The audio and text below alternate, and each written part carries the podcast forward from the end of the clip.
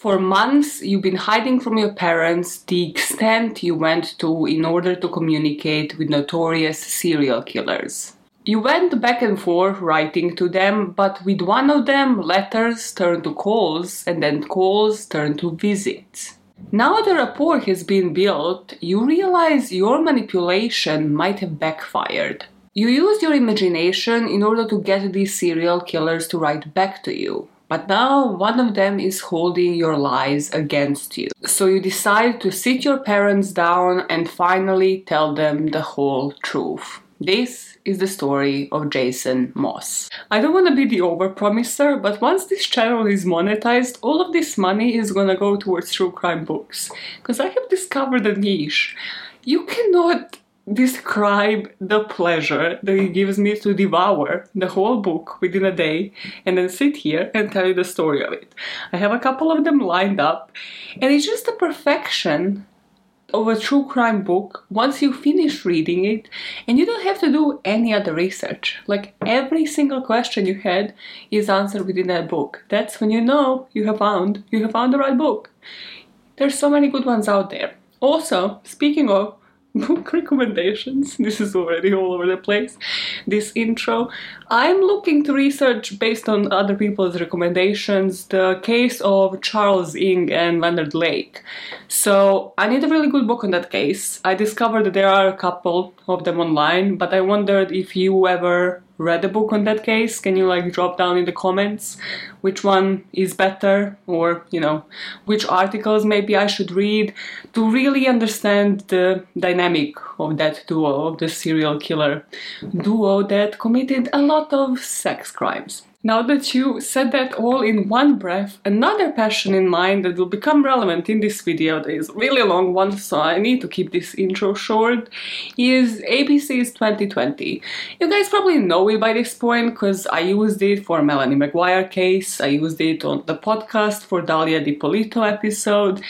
This is like, you know how people... The ABC's 2020, what they do for me is that thing that people resort to reality shows for. Like, okay, I'm not gonna lie, I like me a good reality show to, to have a break from true crime as well. But it's the way these 2020s are done, it's just this over the top, sensationalized coverage of a true crime case that keeps you so glued to it.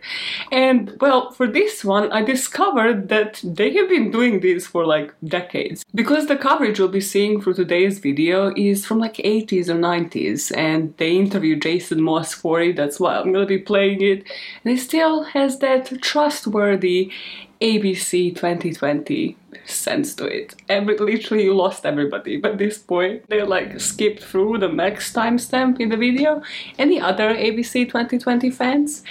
Okay, now that you got that out of your system. Hello, Maya is the name and people who have went too far is the game. It is the theme of this month. And two weeks ago we spoke about a couple that wrote to serial killers. Now, at the end of that video, I might have said that I didn't fully buy that story. Like, I don't know how trustworthy it is because of the lack of psychological effects, because of the fact that it didn't really affect their mental health as much as you would expect for a couple that is writing to serial killers for about 20 years. That is not the case of the person we're talking about today, and that is exactly why I like this book. I'll keep my thoughts about this book for the end of this video, but I feel like this book will definitely offer the answers to all of those questions about why would somebody start something like this, what kind of things they would be looking into, what kind of research they would do in order to communicate with the serial killers, in order to get something out of them, and in the end, what happens in the end? Do you get anything out of it? And this one has a bit of a shocker in the end, so if you're familiar with this case, you know exactly what I'm on about. Disclaimer on this one, it won't get super graphic, I'm just gonna briefly mention sort of like what these serial killers that Jason communicated with have done, just to give you the context, otherwise it wouldn't make much sense, but it gets really dark. By the end you kind of feel like this story has taken some toll on your own mental health just by reading this book or listening to this case, so maybe just split this video into a couple of parts. Just say, just take care of yourself. I won't be offended if this is not the one that you watch until the very end. I might put something lighter in the description box for you. And now, let's just dive in because this might be the longest one yet. So, Jason Moss, the last victim. Our story today begins with an honors thesis presentation where Jason invited his teacher, and his teacher kind of got a feeling that this will be something super boring, as it usually is, with only a couple of people attending. But once he showed up, he realized that the gossip apparently spread around that this will be something extraordinary, something really weird, something a student hasn't done before. In this presentation, Jason began saying, I will be talking about accessing the minds of various serial killers from the perspective of their victims. We really know very little about how they manage to overpower people, manipulate and degrade them, get them to do things they wouldn't otherwise consider, he continued. He then went on to talk about how, in his freshman year at college, instead of going to parties, instead of enjoying his time there, making friends, he spent a lot of time in his room researching these serial killers. But perhaps what the audience was most surprised with is when Jason meant that in one case he was actually able to experience firsthand what it felt like to be stalked, seduced, manipulated, and trapped by a deranged murderer who killed more than 30 times before. After this presentation, Jason spoke to his teacher, and his teacher was really surprised. He said, like, okay, I really didn't expect this. But you know what? Like, I feel like you need to write a book. You played some calls, you read some letters during this presentation. All of that material can be put together in one book. And the focus of the book really shouldn't be the serial killers. There are plenty of books written on them. The focus of the book should be you. Why a freshman, why an 18 year old would get in touch with serial killers? Why would he spend his time researching them? And eventually, what he found out, what he got out of that experience. This professor told him people would be interested in understanding what motivated you, what drove you to start doing this. To this, Jason was kind of confused. He said, Well, I wouldn't even know where to start. And this teacher advised him to start from the beginning, to tell us how he got here in the first place. So let us also start from there. This part of the story begins in a bookstore. So Jason went in sort of to search for a book to read, and he was drawn to the true crime section, as many of us, but in particular, he was drawn there because his mom was always into true crime. His family dynamic was really strange. His mom was into true crime. She would read the most gruesome books and then would be like, hey, Jason, have you ever heard about this guy? This guy is so disgusting. He would kill the women and then he would skin them and keep their skin so that he would put it on as a coat. He kept a box of vaginas, he had a belt or women's nipples on it, and he also really wanted to be a woman. That's why he kept all of these souvenirs. And now you and me, even without Googling, know that Jason's mom here is referring to Ed Gein. The book doesn't actually mention that. Like, I bet there were some people that like actually went to like Google that and were like, what the fuck? Why doesn't this book like actually explain who this is all about? But Jason, when his mom told him that, was like, why isn't my mom just like into cookbooks? Like, how are you shielding me from this and also in the same breath telling me about these true crime cases? And they were always shielding him from it because I think from the very early age they realized that Jason is kind of squeamish. Every time his parents kind of had to hide when they were to watch like any psychological thriller or just any horror film because Jason once kind of peeked into the room, they thought he was asleep and he saw like some some bloody scenes and he had nightmares for time. And after this, his parents just kind of didn't allow him to watch any horror movies or anything of that sort.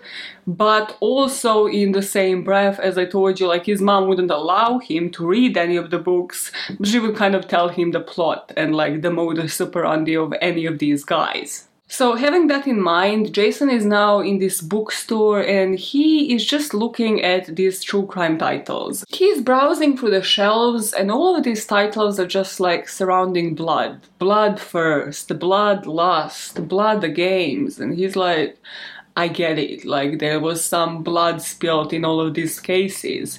But then he comes to this book that is called Killer Clown, and he immediately picks it up from the shelf. He's like, okay, this is different what you mean killer clown? Who was this guy? My mom never told me about this dude.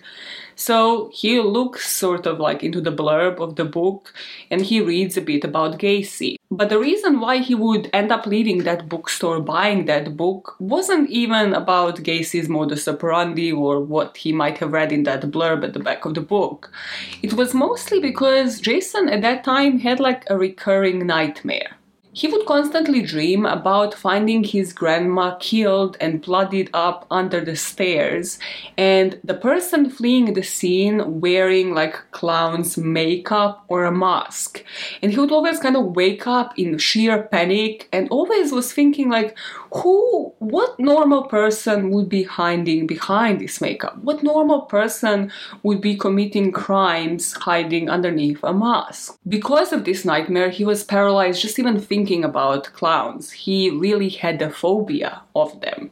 And another book that drew his attention was the one called Hunting Humans. Jason, at this point, was a freshman at uni studying psychology, and Hunting Humans was a book taking readers on the tour of the minds, motivations, and methods of six American serial killers.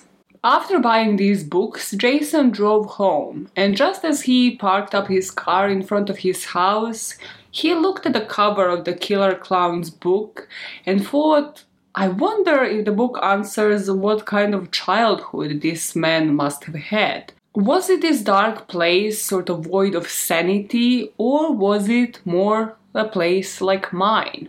So let's focus on Jason's own childhood. Jason was a firstborn. He had a younger brother called Jared, but for a couple of years he was on his own. Which also, as any fellow firstborns will know, means that you're a center of attention. And that when another sibling comes into picture, you're not really too happy about it because you were spoiled rotten by that point. So Jason had pretty much a similar childhood to every firstborns in like a happy, healthy families, meaning that all of his uncles, aunties, family members would play with him and they would kind of always let him win. So Jason, from the really young age, wasn't really accustomed to losing. And there was this event from this childhood that his mom describes when a teacher actually invited them for like a one to one. And his parents were like, oh shit, he must have fucked up.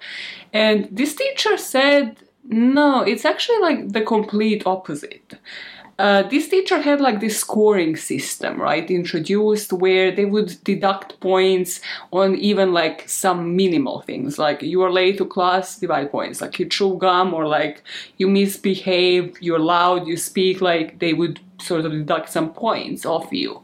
And Jason had a perfect score, like on everything. And this teacher was apparently strict, like they deduct points on anything. And the parents are there like, okay, so you're telling me my child is perfect. Like, you sure you don't have to speak with like some other parents here? Like, what seems to be the problem? And the teacher said, yeah, that is the problem. That we think he's too diligent. Like, what happens once he makes a mistake? This just doesn't seem to be healthy. And the father said, No, you're actually right. We kind of see the same display of the behavior at home. So let's just agree, just take off like a point or half a point for him and let's see his reaction. And as the teacher and the parents both expected, this kind of backfired. As soon as the teacher took that point of Jason, he cried, he lost it, and he somehow felt even more motivated to work towards perfection.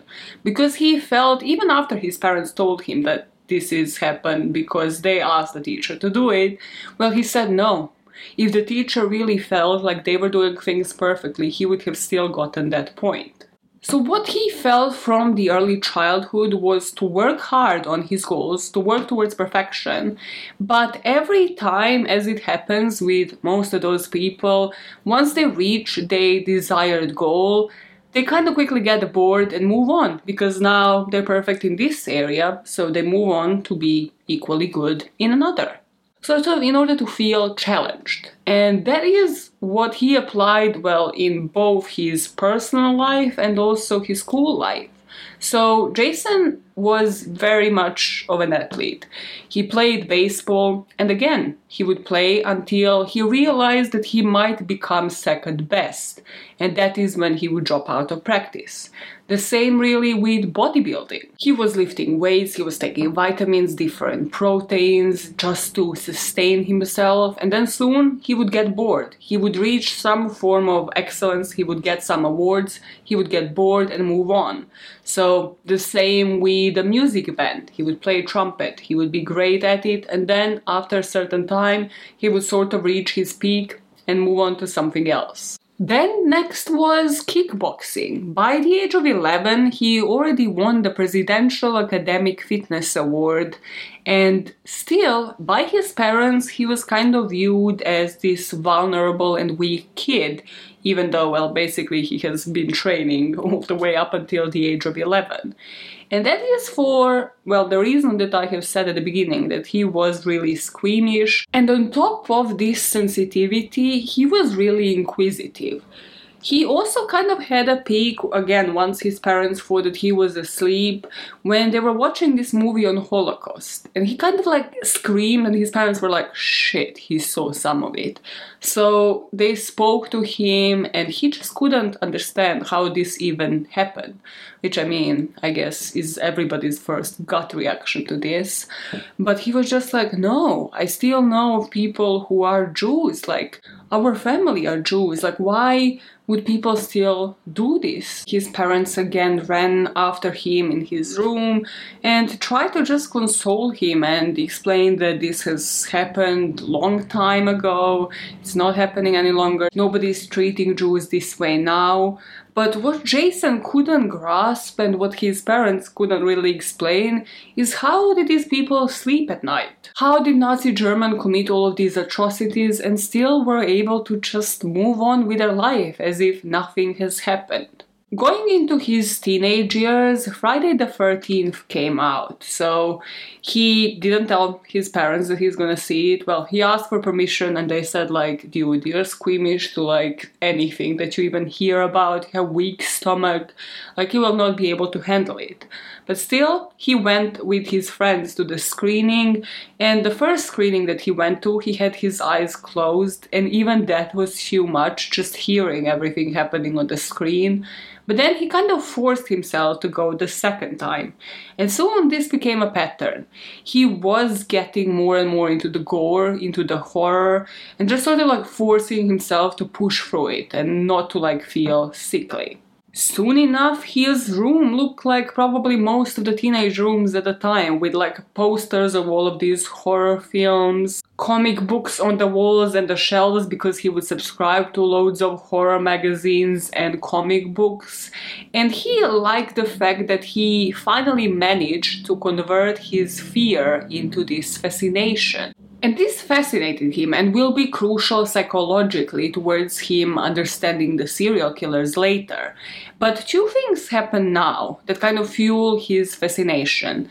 Well, because he was bored of everything else, he kind of started, well, exploring like his sexuality and started dating.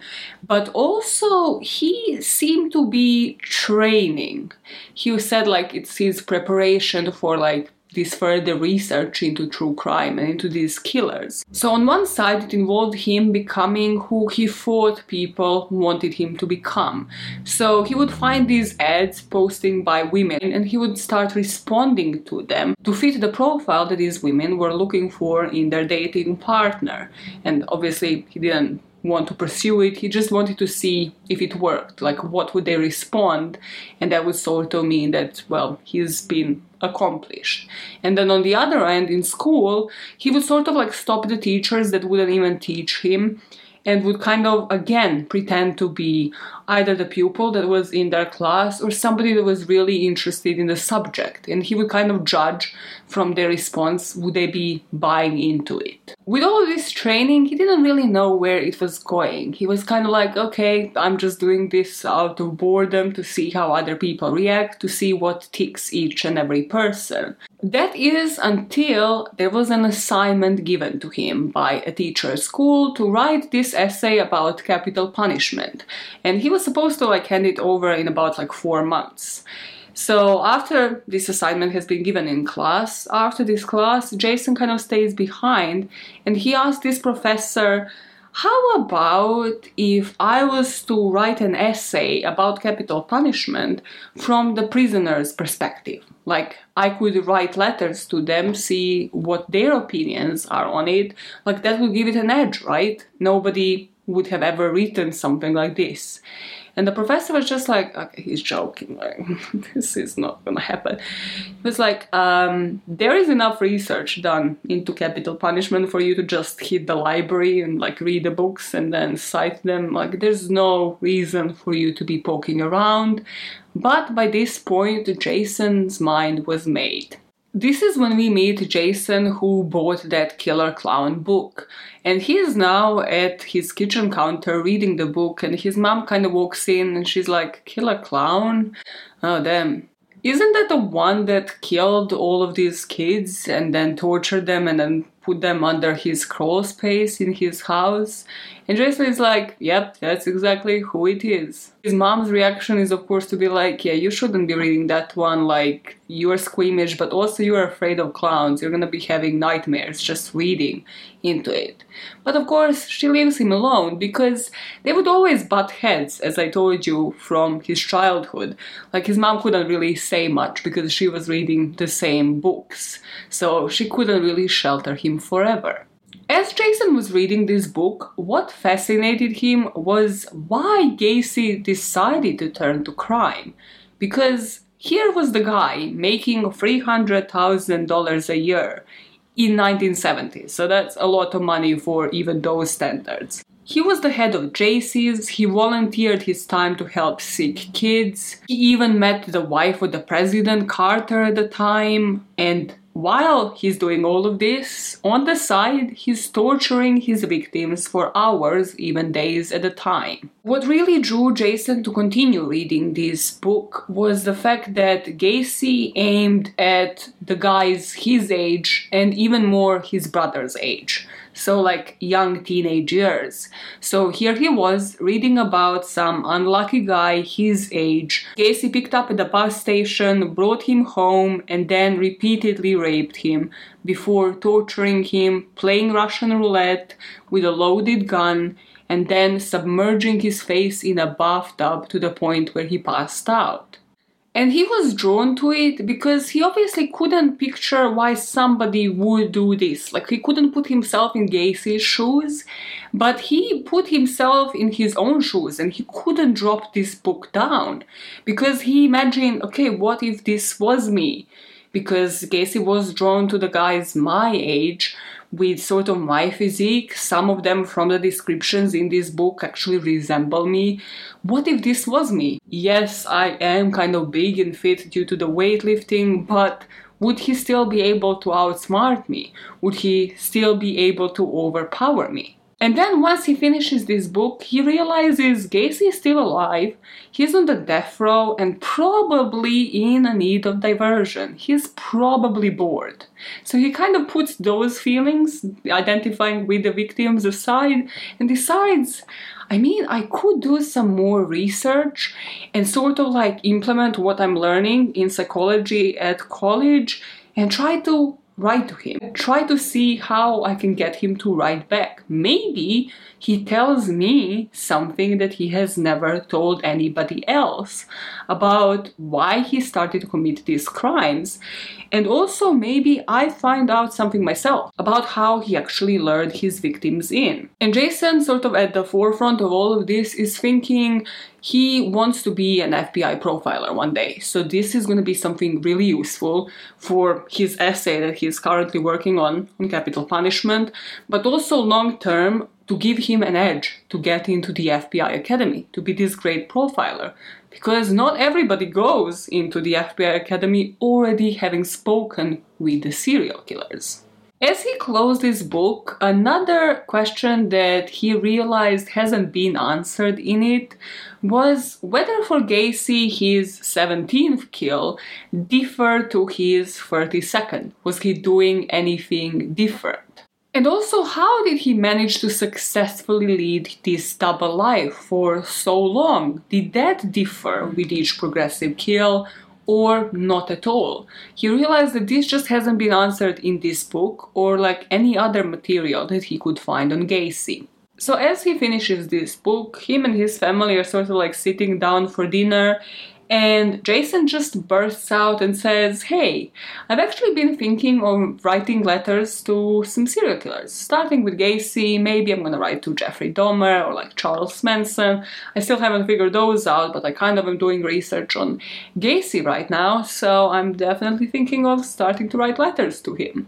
And of course, this yields all sorts of different reactions from his family members. Jared is kind of just like joking there, being like, what if they write back in blood? And then his dad says, like, what if they send you a pint of blood? And his mom just bursts into the conversation saying, nobody's gonna be writing to serial killers from this household. Like, what the fuck? Why would you do that? But then his dad, who was always the pacifier in this family, says, like, I mean, what is the damage? Like, they are on the death row, they're gonna be put to death within a couple of months.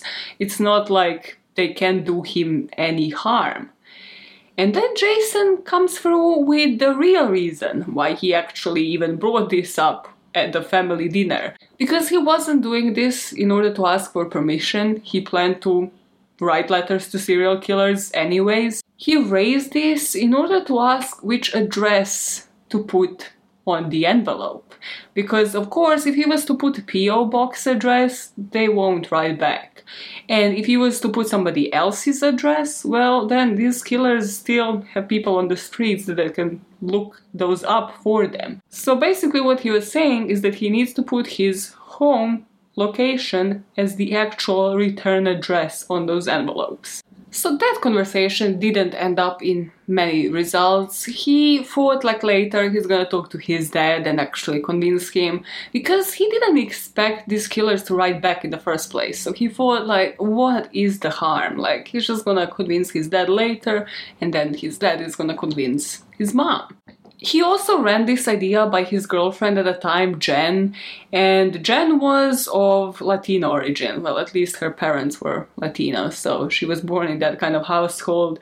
And Jen's whole family was kind of skeptical of him in the first place. They found him weird. They thought he might have been, you know, into brujeria and witchcraft and all of that stuff because he was just like too much into crime. So his girlfriend also just brushed it off. She's like, I mean, this kind of does sound crazy. Like, I might start up a talk show one day being like, my boyfriend writes to serial killers. Like, are you serious about this? So at the time, nobody really understood the extent that Jason is gonna push this After researching more on Gacy, Jason decided that the best approach might be for him to act as if he was sexually confused.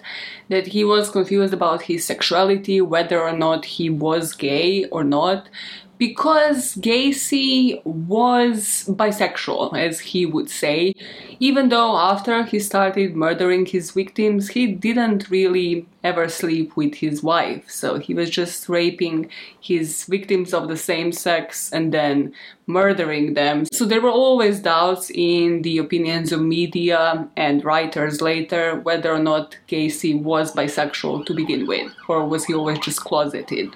And Jason also decided the best approach might be to mirror Gacy's childhood. So sort of to write the letters as if he was bullied and abused by his own father. And in such a way, looking for a mentorship, looking for a father figure in Gacy.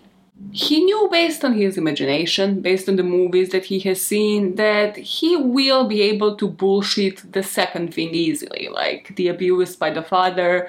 And just based on what he read on Gacy, he's just gonna mirror the exact same thing and, you know, just change a couple of words here and there. What Jason was less comfortable with was this pretend homosexuality, because he knew that Gacy might be able to see through that. So, in order to train himself, well, Jason went to this gay bar in the area and he spoke to the bartender. And I don't really know what he actually asked the man, but the man advised him to check the personal ads in the newspapers to sort of see if there is anybody offering like any sex work services that he can speak with. Or maybe Jason actually told him that he is looking for a sex worker for himself. So, when he found this personal ad by a guy named Rico promising all night companionship and experience pleasure, what Jason had in mind was to understand how Gacy would lure his victims. Because Gacy's victims were usually people from the streets, lesser than people that didn't really have where to go, that he could promise food and shelter for, and also, a lot of times he would promise them jobs, so they would work on his house and his properties as well. So he just wanted to understand it from that perspective, but also to sort of be more comfortable with homosexuality himself after this training, after this interview. And after convincing Rico that he's not a cop, that he's just doing research for his university project, well, Rico started talking, and Jason was really interested to understand did anybody ever attack him? Was he ever threatened? Was his life ever in danger? And Rico told him about this experience where he went down on a guy by force again in a car. He was just pulled off from the street. And after that, the guy actually, well, forced him to open his mouth so that he could piss in his mouth. And he said, like, yes, he was overwhelmed by that experience and he could have bit his penis off. He could have run away, but that he just decided to be submissive in that situation because he was fearful for his life. He actually showed him the scar on his neck because this guy was holding a knife to his neck. So he realized if he was not to obey, that he will probably be killed then and there. Now that Jason had a perspective from a would-be victim, well, he went back to researching on Gacy himself. He read through the books, through hundreds of articles, he watched video interviews, and read transcripts of his trial. In these transcripts, he was particularly interested in the profiles of his victims physical characteristics, their interests, personality traits, ages, sexual preferences. After reading everything, he concluded that Gacy was a sexual sadist who would thrive in the pain of others.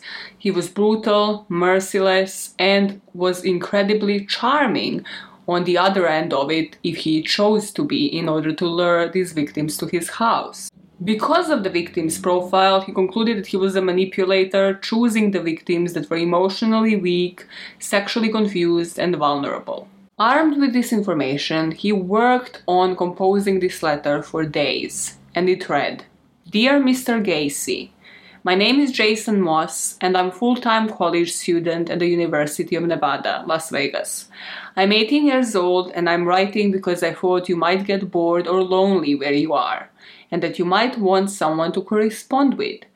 I'm sure there are many others who write you, but I hope you take the time to write me back. You'll see that I'm a pretty nice guy and I know what it's like to be bored and alone. The constant screaming of my father keeps me secluded in my room when I'm not in school or at the gym. I hate it here at home, and I guess I understand what it's like to need a friend. At this point, I don't really know what else to say until you write me back. If you should need anything like paper or supplies, just let me know. I would be happy to help. I look forward to hearing from you soon. Your friend, Jason Moss. Now I was trying to make him see that Jason Moss was someone worth talking to versus all the other people I assumed that he was talking to. Jason was right. He had to set himself apart. John Wayne Gacy received hundreds of letters every week And as sick as it may sound, Gacy's notoriety had turned him into a celebrity. Soon, letters from Gacy were arriving weekly. Gacy also sent Jason some of his original artwork. Gacy's paintings were selling for thousands of dollars in posh galleries Jason had to wait for about a week to get the letter back from Gacy, and when he did, he wasn't disappointed, but he immediately understood that Gacy was screening the boys that would write him in order for him to be able to decipher who he wants to write back to. Gacy sort of introduced himself with his version of events. So he sent him like a self published article on his version saying how he was framed and how anybody could have done it because they had the access to his house. And apart from that article that was filled with grammatical and just punctuation mistakes, he attached a form with his questions for Jason. The answers he wanted to are why he wrote to J.W. Gacy, his ideal evening, his childhood hero, what nobody knows about him, thoughts on sex, thoughts on crime, and what he's thinking about right now. This is when Jason turns on his research mode on, goes back to everything that he knows about Gacy, and he will obviously have liberal thoughts on sex. He would consider bisexuality to be superior over homosexuality, he would obviously be against the death penalty, and Jason knew he would be attracted to somebody who would be easily controlled, so he carefully formulated his answers to this survey. One question asked about perfect man or woman, and Jason crossed out woman and put partner instead, sort of inclining that maybe he might be bisexual or confused about his sexuality. Then the question about nobody knowing that he is, well, Jason put the answer that he is thinking about becoming a nude dancer. And that would kind of feed into two things. One, that Gacy might be thinking, well, okay, he must be good looking, he must have a good body, I want to continue chatting with him. And the second purpose that that would fit in would be completely to a T fitting the profile of Gacy's victims. Once Jason passed the survey and Gacy actually started writing to him regularly, First of all, Jason actually hid this from his parents. Like, they didn't at first know that he was even corresponding with Gacy or any serial killers. He would kind of run back from school in order to intercept the mail lady. And second, well, Gacy's letters at first really resembled what he wrote to Richie two weeks ago when we read about Barbara and Richie, the couple that wrote to serial killers it isn't like actual copy paste. I think he actually had to handwrite these letters, but it is still very similar. So let me read some parts of it so that you can spot the patterns that I spotted as well. The only thing I ask is don't assume anything of me. If you're not sure, then ask. Nothing offends me and nothing is personal. No subject is off limits as long as you're willing to be just as open and honest with me. 80% of what is known about me in the media is fantasy. If you want my opinion on something or point of view, that's what you will get, as I'm not into stroking you, as you have your own hand for that when you get the daily urge. Haha. That last line is kind of like word by word what he wrote to Richie. He uses haha, he has the same grammar, spelling mistakes, which to me indicates something that Jason wouldn't have had a knowledge of. And that is that, well, he wasn't as special as he thought he was. He thought like Gacy chose him over I don't know how many boys. And I mean, he wasn't delusional in a way that he knew that Gacy was writing to other men and boys that contacted him. But he probably thought that they had more of a bond and that his research kind of yielded more of a special connection with Gacy. While Gacy kind of just wrote like this to anybody that would write to him. And had Jason known this, maybe he wouldn't have committed as much time as he had into cross referencing, researching, making sure that every response fits exactly what Gacy would like to hear. And this is really in this book when you kind of see the split where Jason can't take himself out of the situation.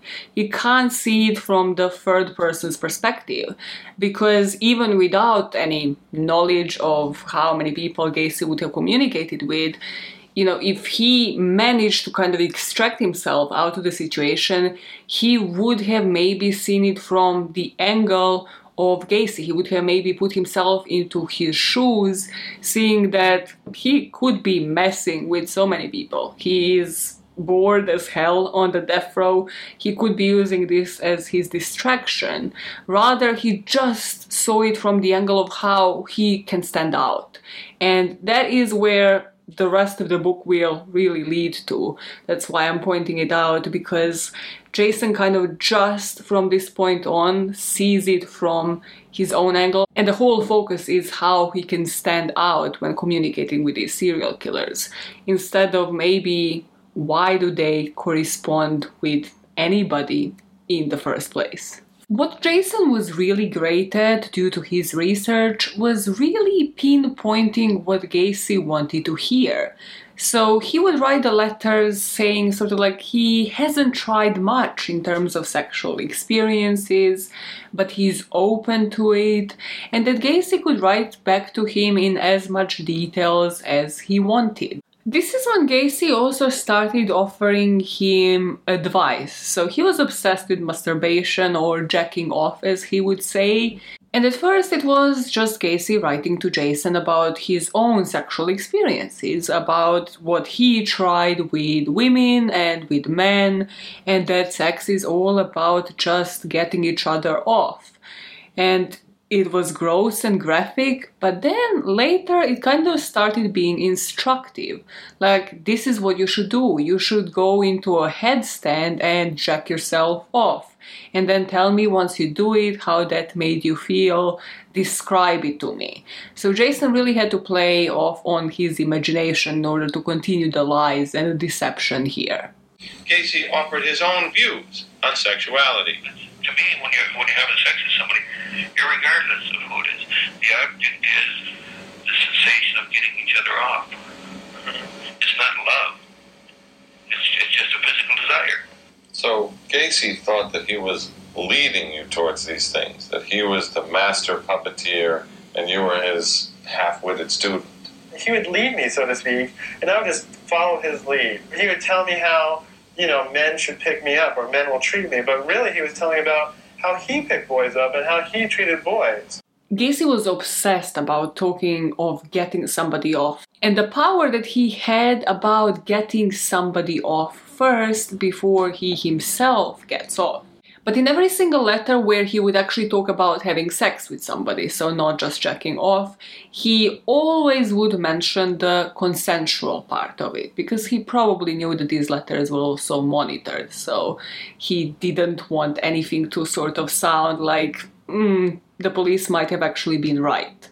And Jason had another idea of why Gacy might have been mentioning consensual sex so much and that is that maybe in Gacy's mind, getting somebody off first meant that, well, the rest of it was consensual. So then playing Russian roulette, everything that he had done next, he might have justified in his psyche as being consensual as well.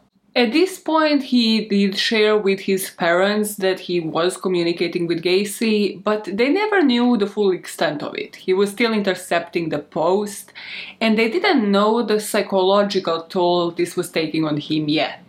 Because with every letter, with every piece of communication that was happening between Jason and John Wayne Gacy, well, he would kind of have like a gist of energy. He felt flattered that Gacy chose to communicate with him with this frequency above everybody else.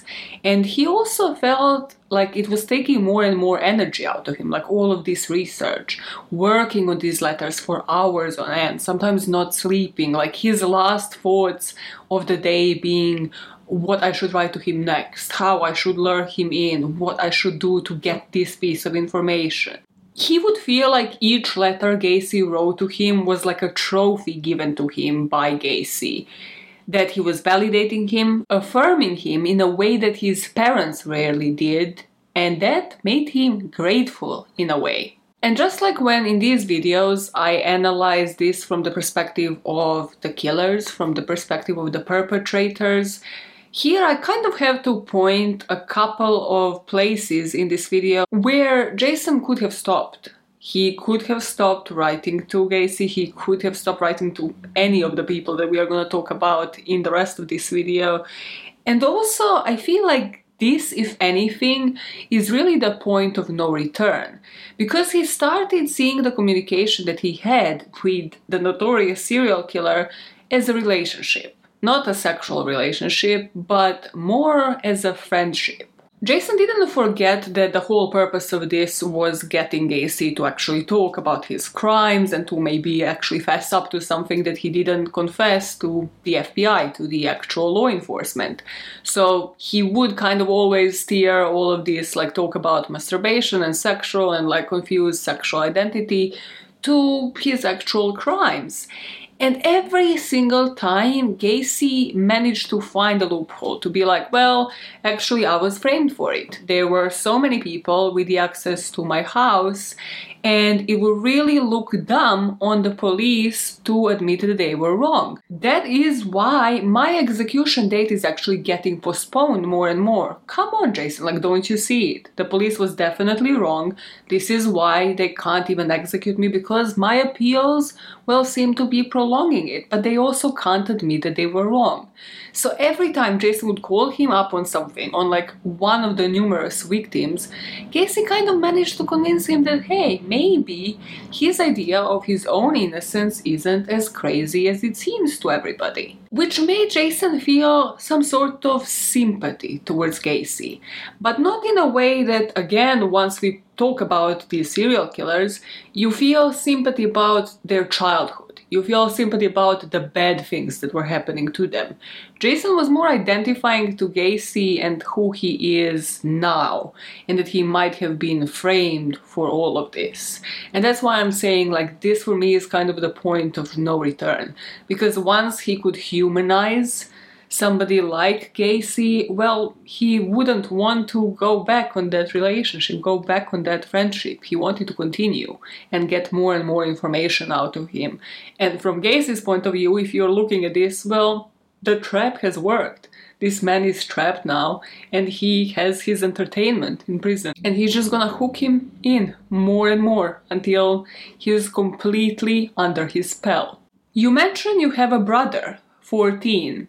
Is he into sports like you and do you get along with him? You mention your brother with no name or photo. I would think if you're close, then share that and give him a name. Say hi to your brother, tell him to stay with it, playing baseball, but enjoy life as well.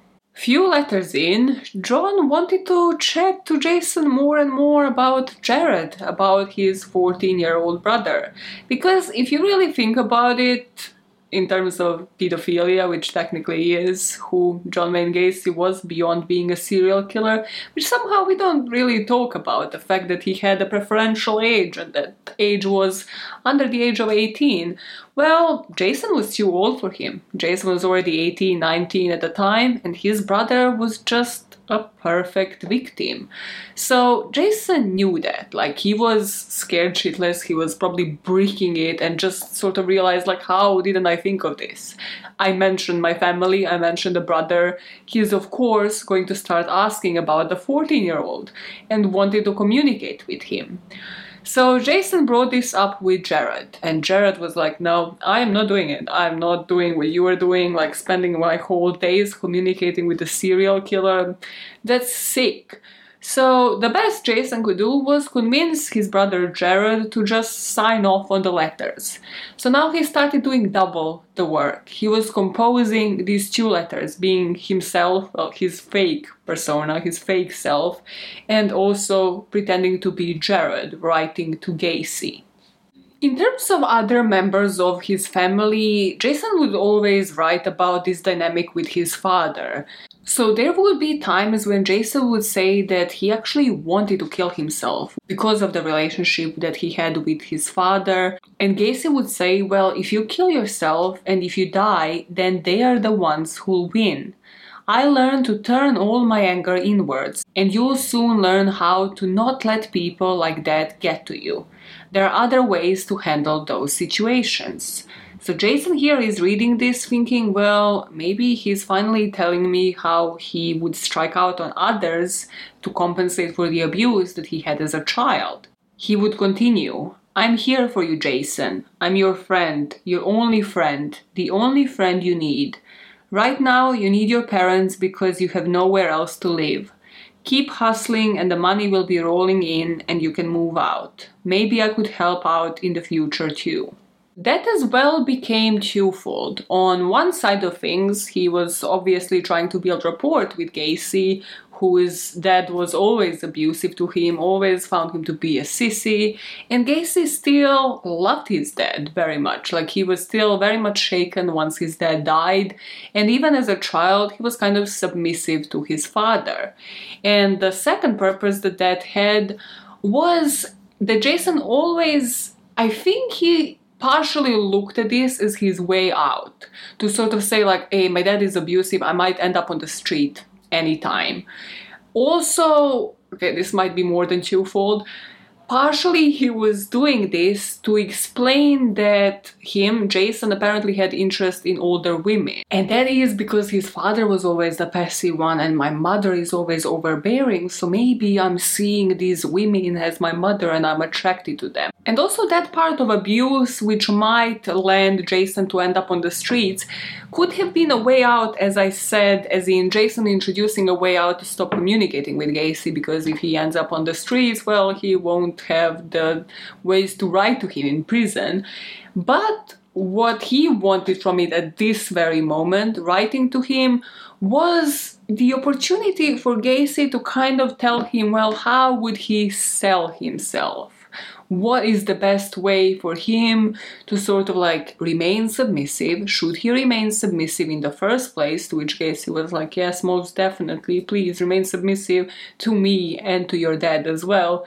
And also, well, how to sell himself, how to present himself towards others by coaching him, by giving him advice of how he would actually make money selling his body, well, Gacy was coaching Jason of how he would become a perfect victim. In this weird dynamic, Jason wasn't always like 100% on point. Sometimes, you know, he would get things out of Gacy's letters and he would be like, oh, wait, I didn't actually think about this. Now, this is how I need to respond to feed into what he wants me to answer to keep him interested otherwise he's gonna stop writing and then i won't get any information out of him any further. On this occasion gacy kind of started pestering him being like what no man ever hit on you and you were into sports you did kickboxing weightlifting baseball and you're telling me that not a single man ever hit on you. So jason was like okay now i need to like to fulfill this fantasy and invent this whole story of how actually I kind of lied, I have been hit on by a man before, and then exploring the homosexuality in that way.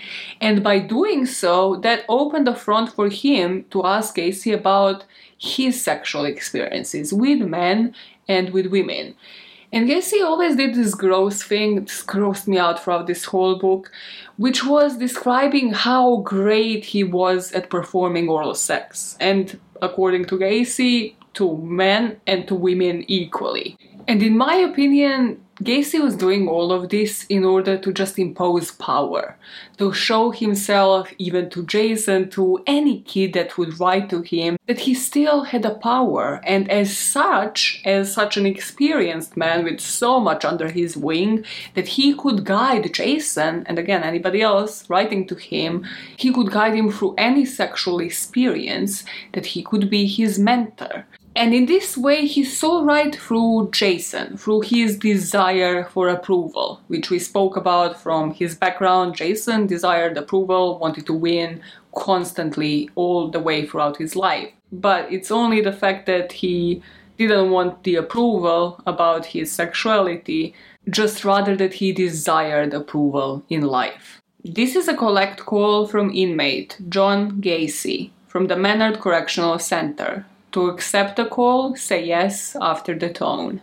What's up, buddy? I know this is probably awkward for you. Just relax. I'm watching TV right now, just hanging out in my cell. What about you? This is when the calls would begin. Gacy kind of suggested it through his letters, like, oh, too bad that we're not speaking on the phone. And from then on, every Sunday, after he admitted to pay for the cost of the phone calls because, of course, Jason's parents were like, no, if he pays, yeah, then do whatever the hell you want because you're too deep into this, anyways. And again, they saw no harm to all of this. So after that, Gacy and Jason agreed to speak every Sunday, and Jason had a direct line in his room. So one day, out of nowhere, Gacy just dialed that number. And with the introduction of calls, on top of three or four letters a week that Gacy would send him, on top of the pornographic magazines, photos of nude men, and his own paintings, finally Jason kind of had an overview of who Gacy was right now and the lifestyle he was living. He understood finally that even within prison, Gacy still managed to live like a celebrity, with a private cell, TV set, money to spend from the sale of his paintings, and with the money to spend having the guards in his pocket. And with these privileges and now regular phone calls, I don't want to say the communications dried up, but nothing new was popping up. Like they were in a routine where Gacy would kind of mentor him, tell him that he's his only friend, give him all of these advice, and then, well, Jason would feed into that and would tell him like about his sexual experiences. But then, out of the blue, something that Jason did not expect happened. One Sunday, as they were speaking on the phone, Gacy kind of started saying, like, I mean, yes, you're dating that girl, but she isn't really giving it to you. Like, you really want to experiment with a man.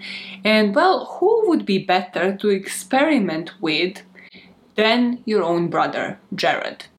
He started suggesting that Jason and Jared should start this incestuous relationship that their parents, of course, should not know about. And from that point on, he wasn't dropping it. Like, he would insist that Jason needs to go into the room once the parents are asleep, so to go under the covers and then just start masturbating Jared off. And he would get really graphic when it comes to these descriptions. And now, well, Jason had another problem. The fact that he will need to start describing an incestuous relationship that he needs to start with his own brother in order to keep these conversations going. I want to mention like another point where you maybe could think about stopping all of this, all these communications, but he, he just doesn't just yet another point in the story when these communications could have been stopped. He could have been like, I ended up on the streets, sorry, can't communicate no more, bye Gacy. But uh, nope, he didn't. He started feeding into these delusions, and Gacy was here for it. In order for Jason to share all of the details and to actually commit incest with his brother, Gacy started sharing his own incestuous relationship with his sister. Now, from any sources, interviews, any online material, and books on Gacy, this has never been made public. In a sense, like Jason and, well, myself really think that this never actually really happened. I mean, unless obviously his sister ever said it and it just wasn't made public and Gacy only decided to share it with one person in his life through the letters and the calls that could technically be on the record. But Jason thought that this might just be sort of like replication of his fantasies. The way that Jason kind of lied and portrayed all of these fantasies in his letter to Gacy, he really thought that based on the descriptions that Gacy was making, that this might be just a fantasy towards maybe a victim that he couldn't have. And that is because this is again graphic, and I'm just gonna briefly mention it and then move away from it.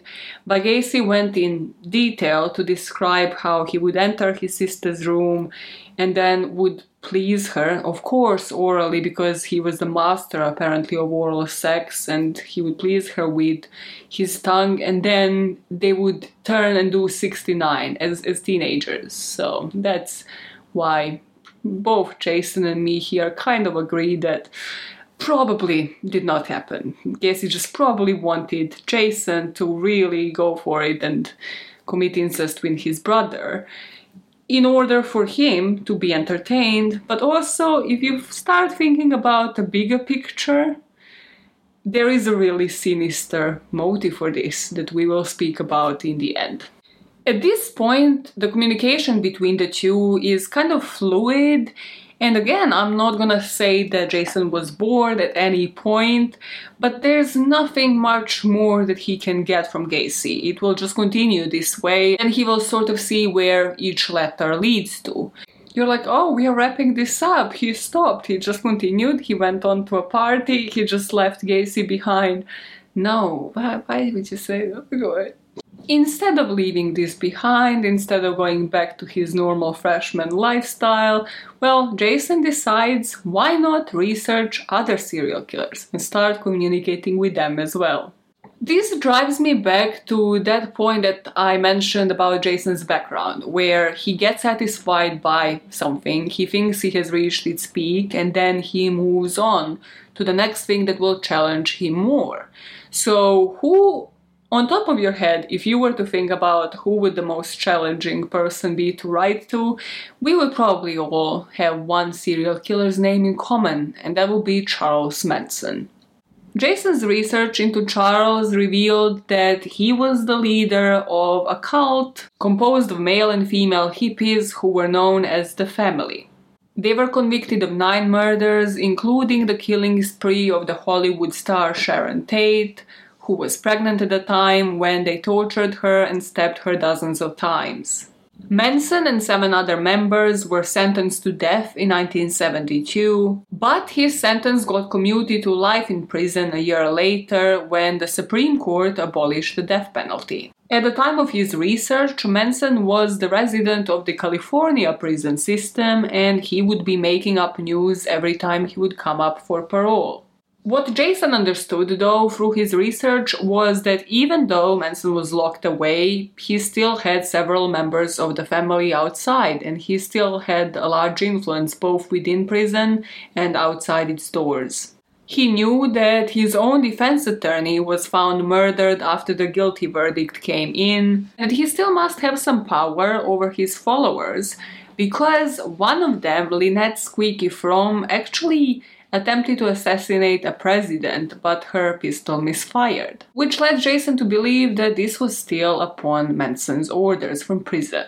Jason again put himself in a position where he was researching, immersing himself, watching all of the interviews, finding all of the court documents, and what he realized from that was that Manson was the most unpredictable person ever. Like, there were some interviews when he was completely coherent, and he also knew that Manson must be coherent to a certain degree to convince other people to kill on his behalf. But then there were others when, you know, he would be like sitting on different chairs in the interrogation room and just would seem to be completely out of it, saying anything and everything. And he kind of thought, okay, maybe this is a manipulation tactic. Maybe this was done on purpose as well. He'd research by day and then work on that first letter at night, sort of applying that research to it. And here he realized that, unlike with Gacy, where he had to present himself as the perfect victim, with Manson he had to present himself as a perfect follower.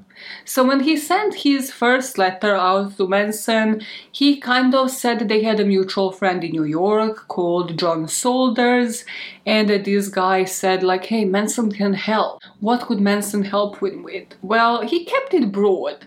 Uh, Jason said that he wanted to save men and women, and that Manson, of course, as the God Savior, can save humanity so he can help him out.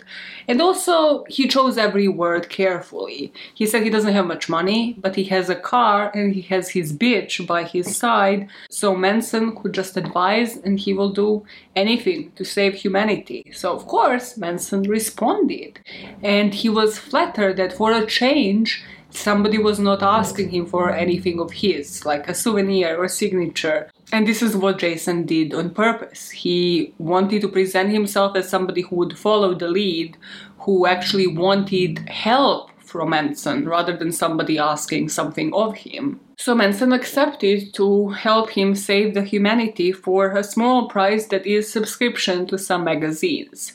And he also told him to read up on certain literature. So he would give him like these book recommendations that he should read up on. But what frightened Jason is that Manson actually mentioned he should get in touch with one of his followers on the outside this man again from New York that should supply him with some further literature.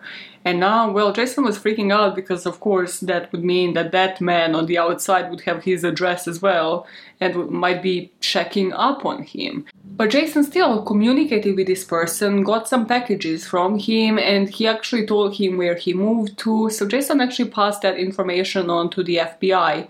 He just never knew if anything happened out of that, but they were like, keep an eye on this man. He's in communication with Charles Manson, as am I, but you know, I'm just completely innocent. I'm doing it for scientific purposes. I'm saving humanity soon enough, Jason wasn't getting what he wanted from communication with Manson. He was as unpredictable as Jason could have guessed, but also he would kind of turn on Jason, and he in particular didn't like the fact that Jason was a student, that he was into books, that he was following some rules by the establishment. They teach you one world, but when you go to live, what you forget, you learn that people has been bullshitting you.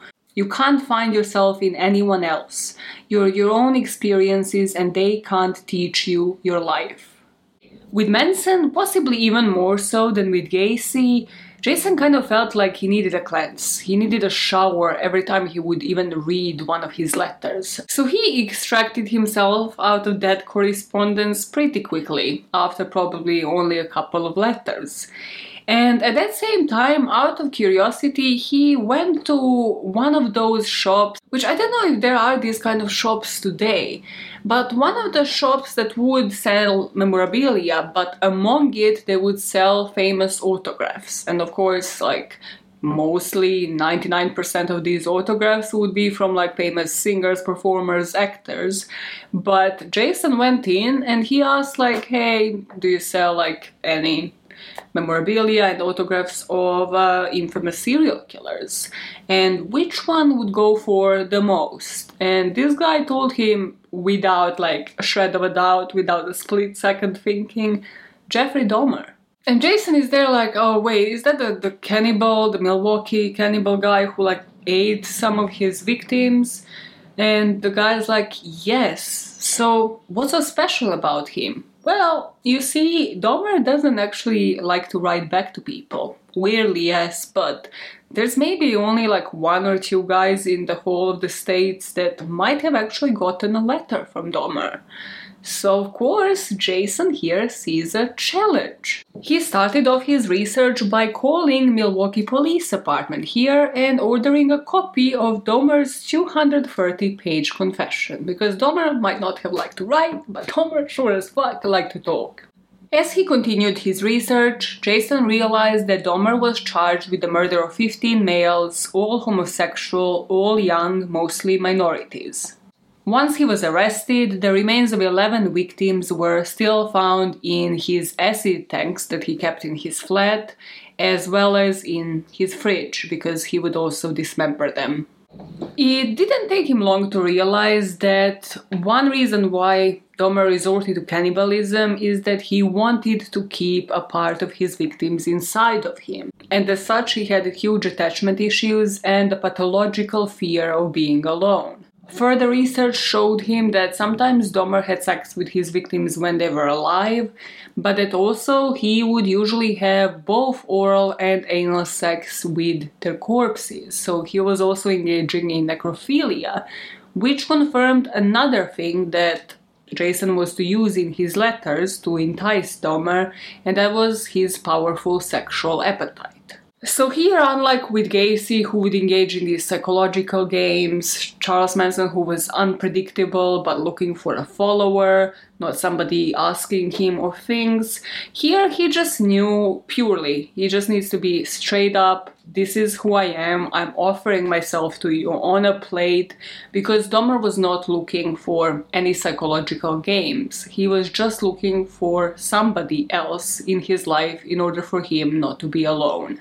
When composing the letter to him, Jason decided that he should be seen as this boy who was all alone in the world, just as depraved as Dahmer was. And his goal would be to get Dahmer to share some coping advice that he had from his own experiences, or the ways that he would try to avoid his own pain. So in the first letter, he would tell Dahmer that he would be taking care of his sick grandmother, and that is why he is writing very late at night. Dahmer, at first, when he killed, he killed in his grandmother's basement. There's a whole case on this channel, but that's where that information is coming from. He alluded at how scared he is because both of his parents have died, so now he was scared that his grandma will die, leaving him all alone. And if him and Dahmer can just be friends, like, does he need everything? Because just the thought of Dahmer and him striking up this friendship and making him feel less alone would be everything that he needs. Now, with this overlap of him communicating with multiple serial killers at a time, it was getting to his head and it was taking a toll on his life. Like Jen wasn't able to build rapport with him or to understand him any longer. His parents were kind of freaking out every time he would mention something like this, but yet we're not seeing all of the letters to understand the full extent of the psychological toll this was taking on him.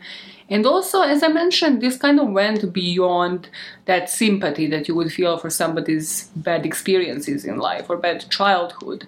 Because he started feeling that like pang jolt of happiness once he would get the letters and when he started thinking about this as like a bigger picture, he realized that his best friends suddenly started being all of these serial killers instead of real life people that he actually knew, that he was neglecting now because of this. And what was fucking with him even more psychologically was that it wasn't even that this relationship was with serial killers.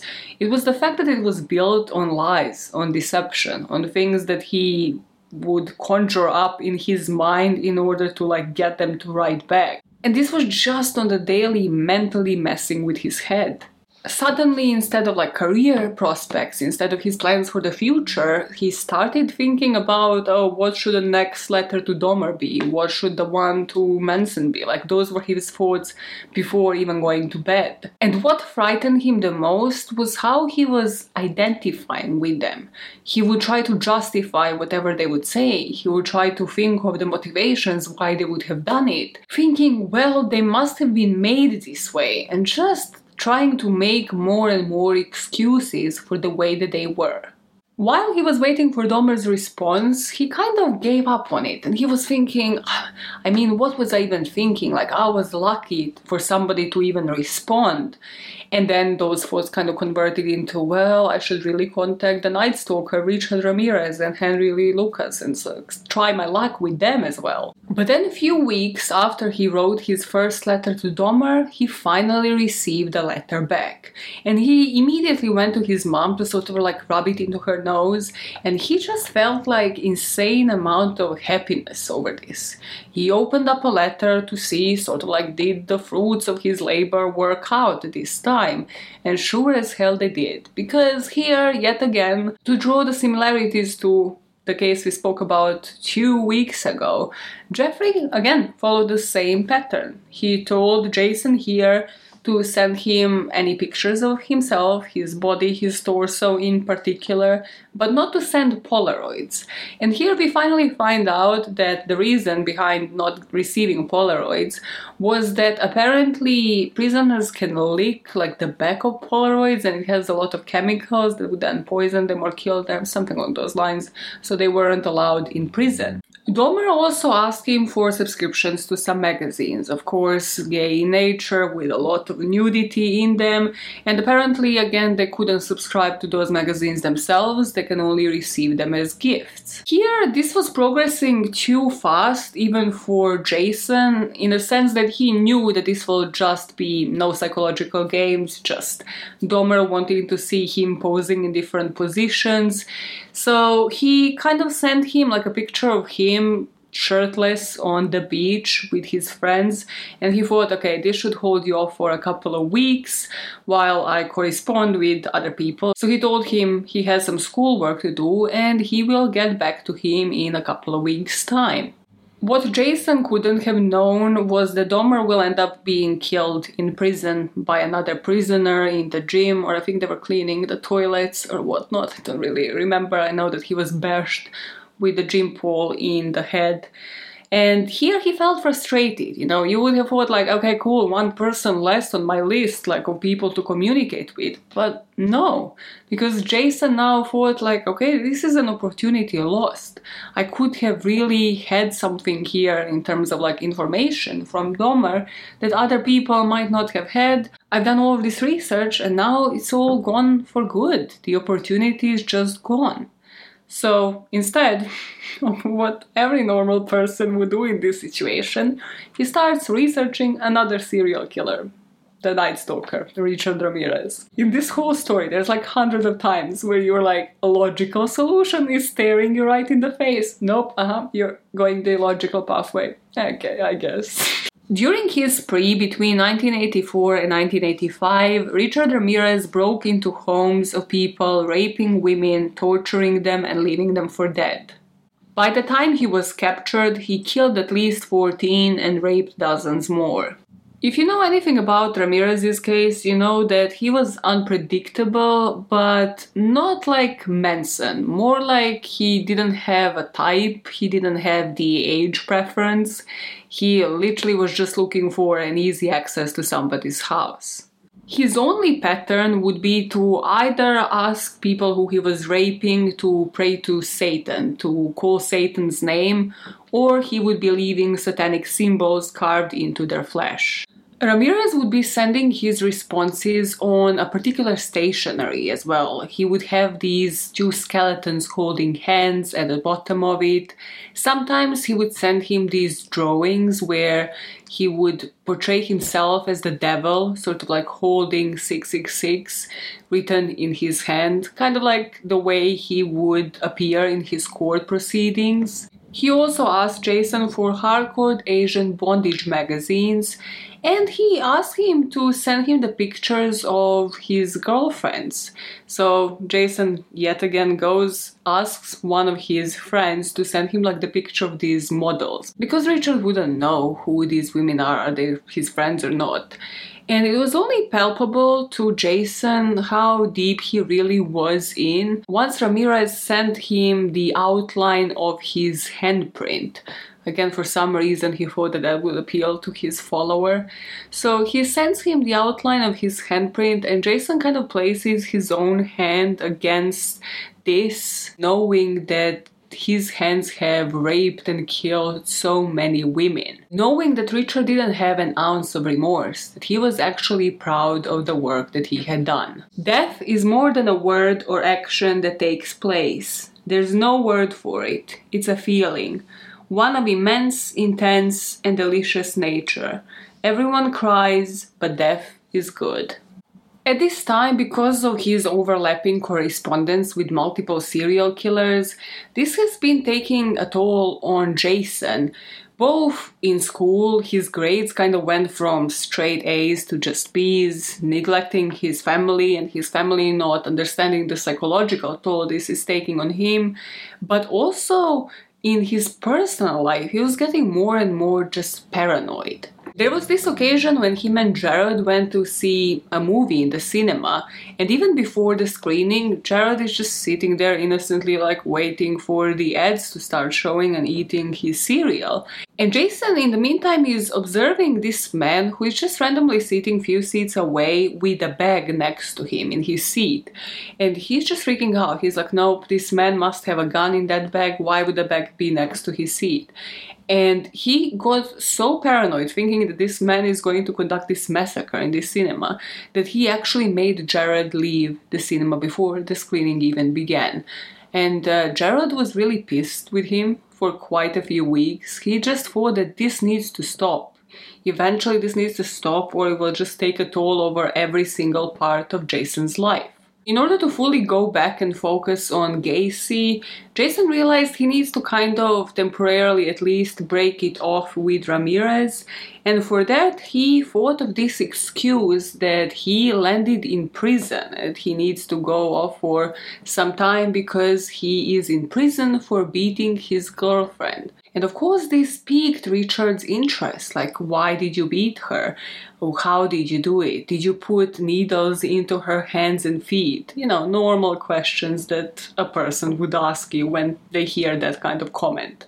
But Jason used that line of questioning to fire those questions right back and get some information on what feelings Richard Ramirez was going through just before his kills.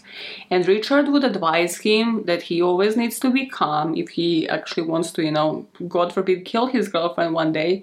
He needs to be calm. He needs to take in the experience, smell the aroma, smell the hectic energy of the place, and he also needs to assure that he cleans up the scene afterwards. He needs to always tidy up after him, meaning clean up all of the forensic evidence.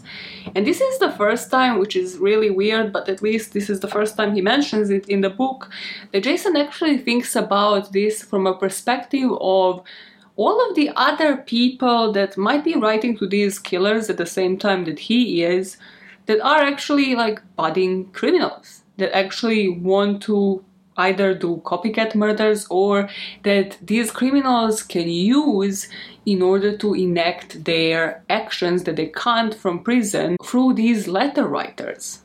It occurred to Jason for the first time that there were probably people carrying on the work of these serial killers themselves, and they would have perfect mentors in these willing correspondents from prison. And he found this to be really unsettling, but not unsettling enough not to go back to corresponding with Gacy. Where we left that correspondence, if you by any chance managed to forget, because I wish I was you in that case, because I could never never forget, this is so disturbing, was with the incestuous relationship that now Jason had to sell to Gacy that he started having with his brother Jared. What you need to understand here is that this dynamic will now completely change because Jason is now a perpetrator of sorts. Until this point, he was just a perfect victim for Gacy.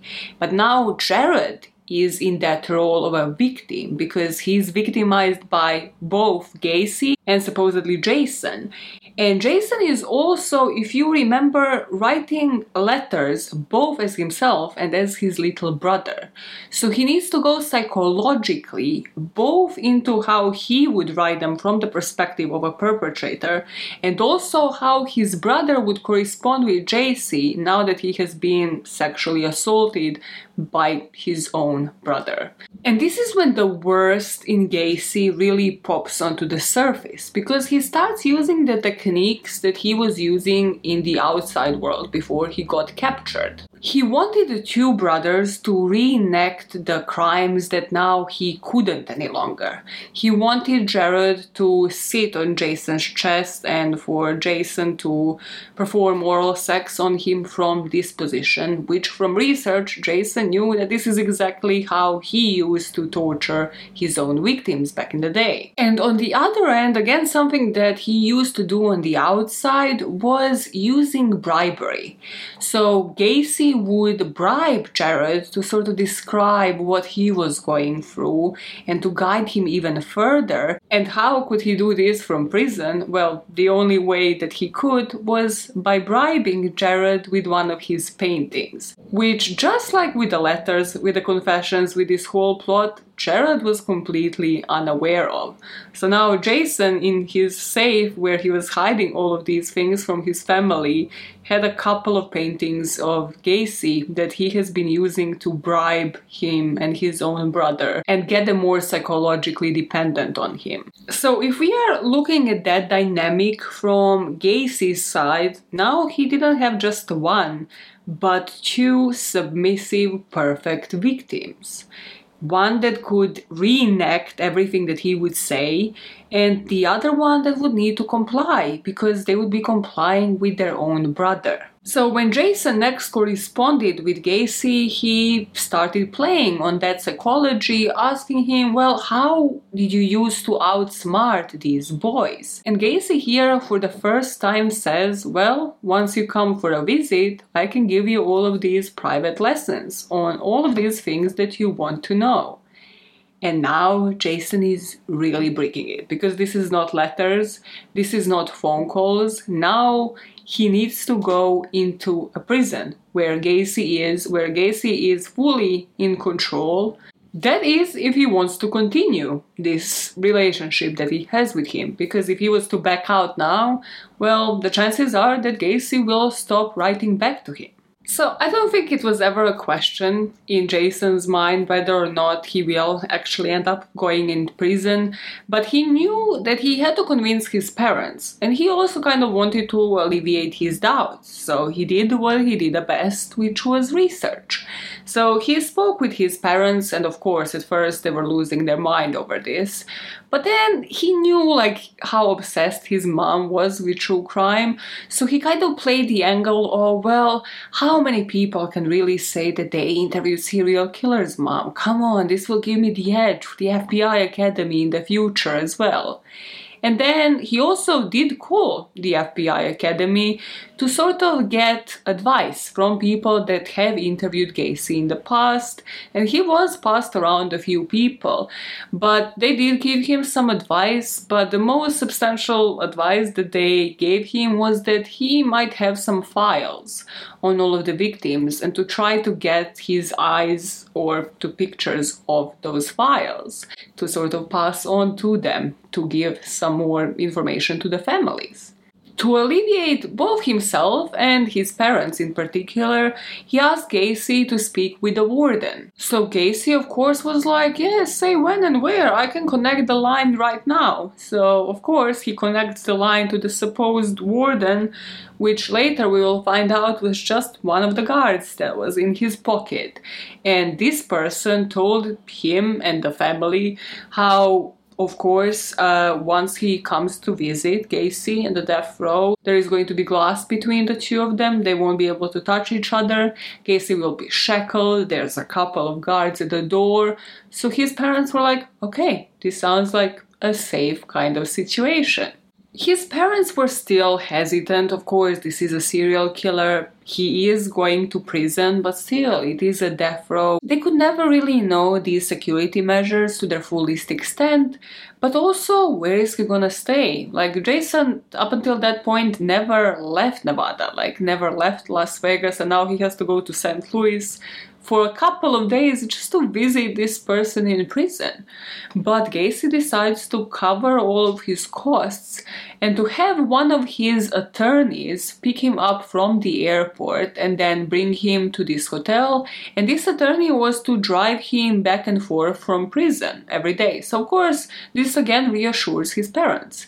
It was different times, but like, let's say this assures his parents, they obviously didn't have the method to check for this person's credentials because just like with everything else, this person wasn't the attorney. He was doing some of Gacy's legal chores and he was communicating with his attorneys and he would also be bringing him like supplies, magazines into prison. So he was one of those go-to people that Gacy had on the outside that would do his dirty bidding for some money. Finally, everything is organized, and this supposed attorney, let's call him Ken because I think that is his name, or they have changed it for the book, he picks him up from the airport and he brings him to this motel.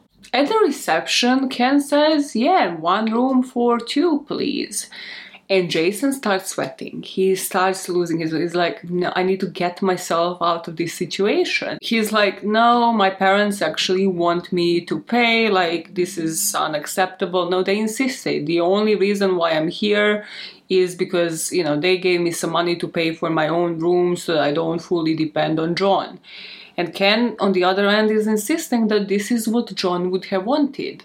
But Jason kept adamant that, like, the only way he's staying and actually going to visit John is if he has a separate room, trying to get desperately out of this situation that would have possibly ended up in him being raped by this Ken person. Jason, by this point, knew exactly how Gacy operated, and he suspected that instead of paying Ken for all of these trips back and forth to prison that, well, he told him all about the proclivities, all about these homosexual experiences that Jason fessed up to, including probably the supposed incest, and that he was using Jason as a gift to Ken to pay him for these services. Nothing happens here, the two of them are in separate rooms, and next day, once they wake up, Ken drives Jason to prison.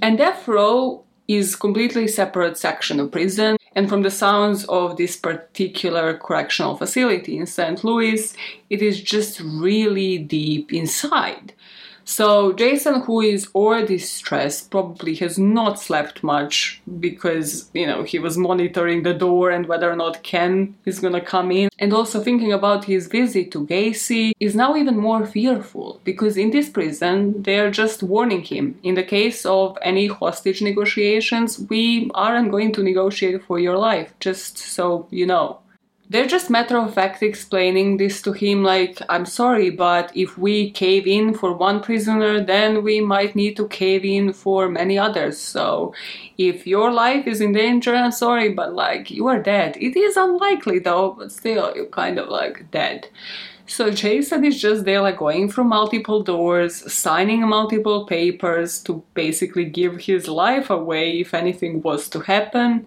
And finally, after going through the last door, he finds himself in what at first he thinks to be a visitation room, and he finds himself face to face with Gacy.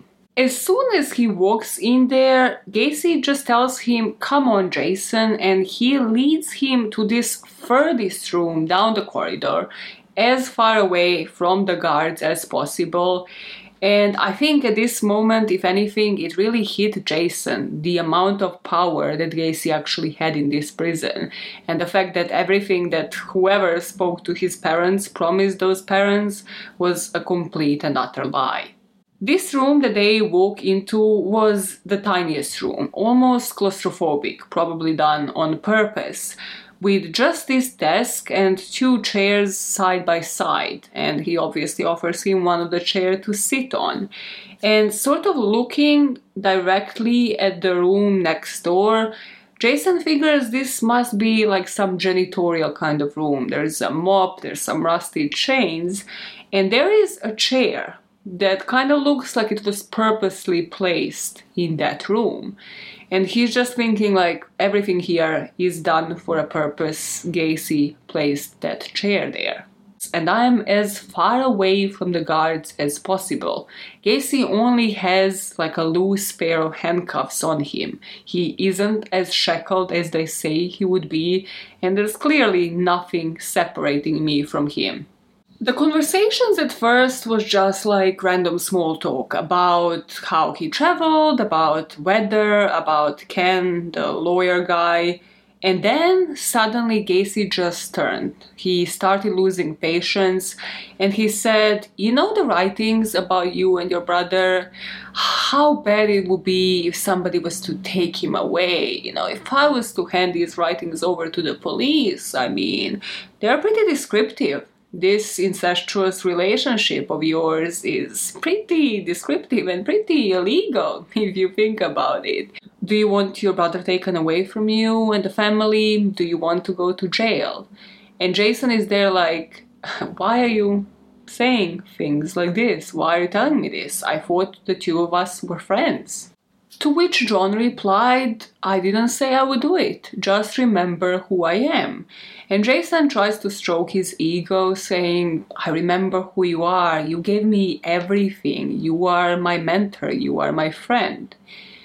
Suddenly they move on swiftly to just again talking about the case.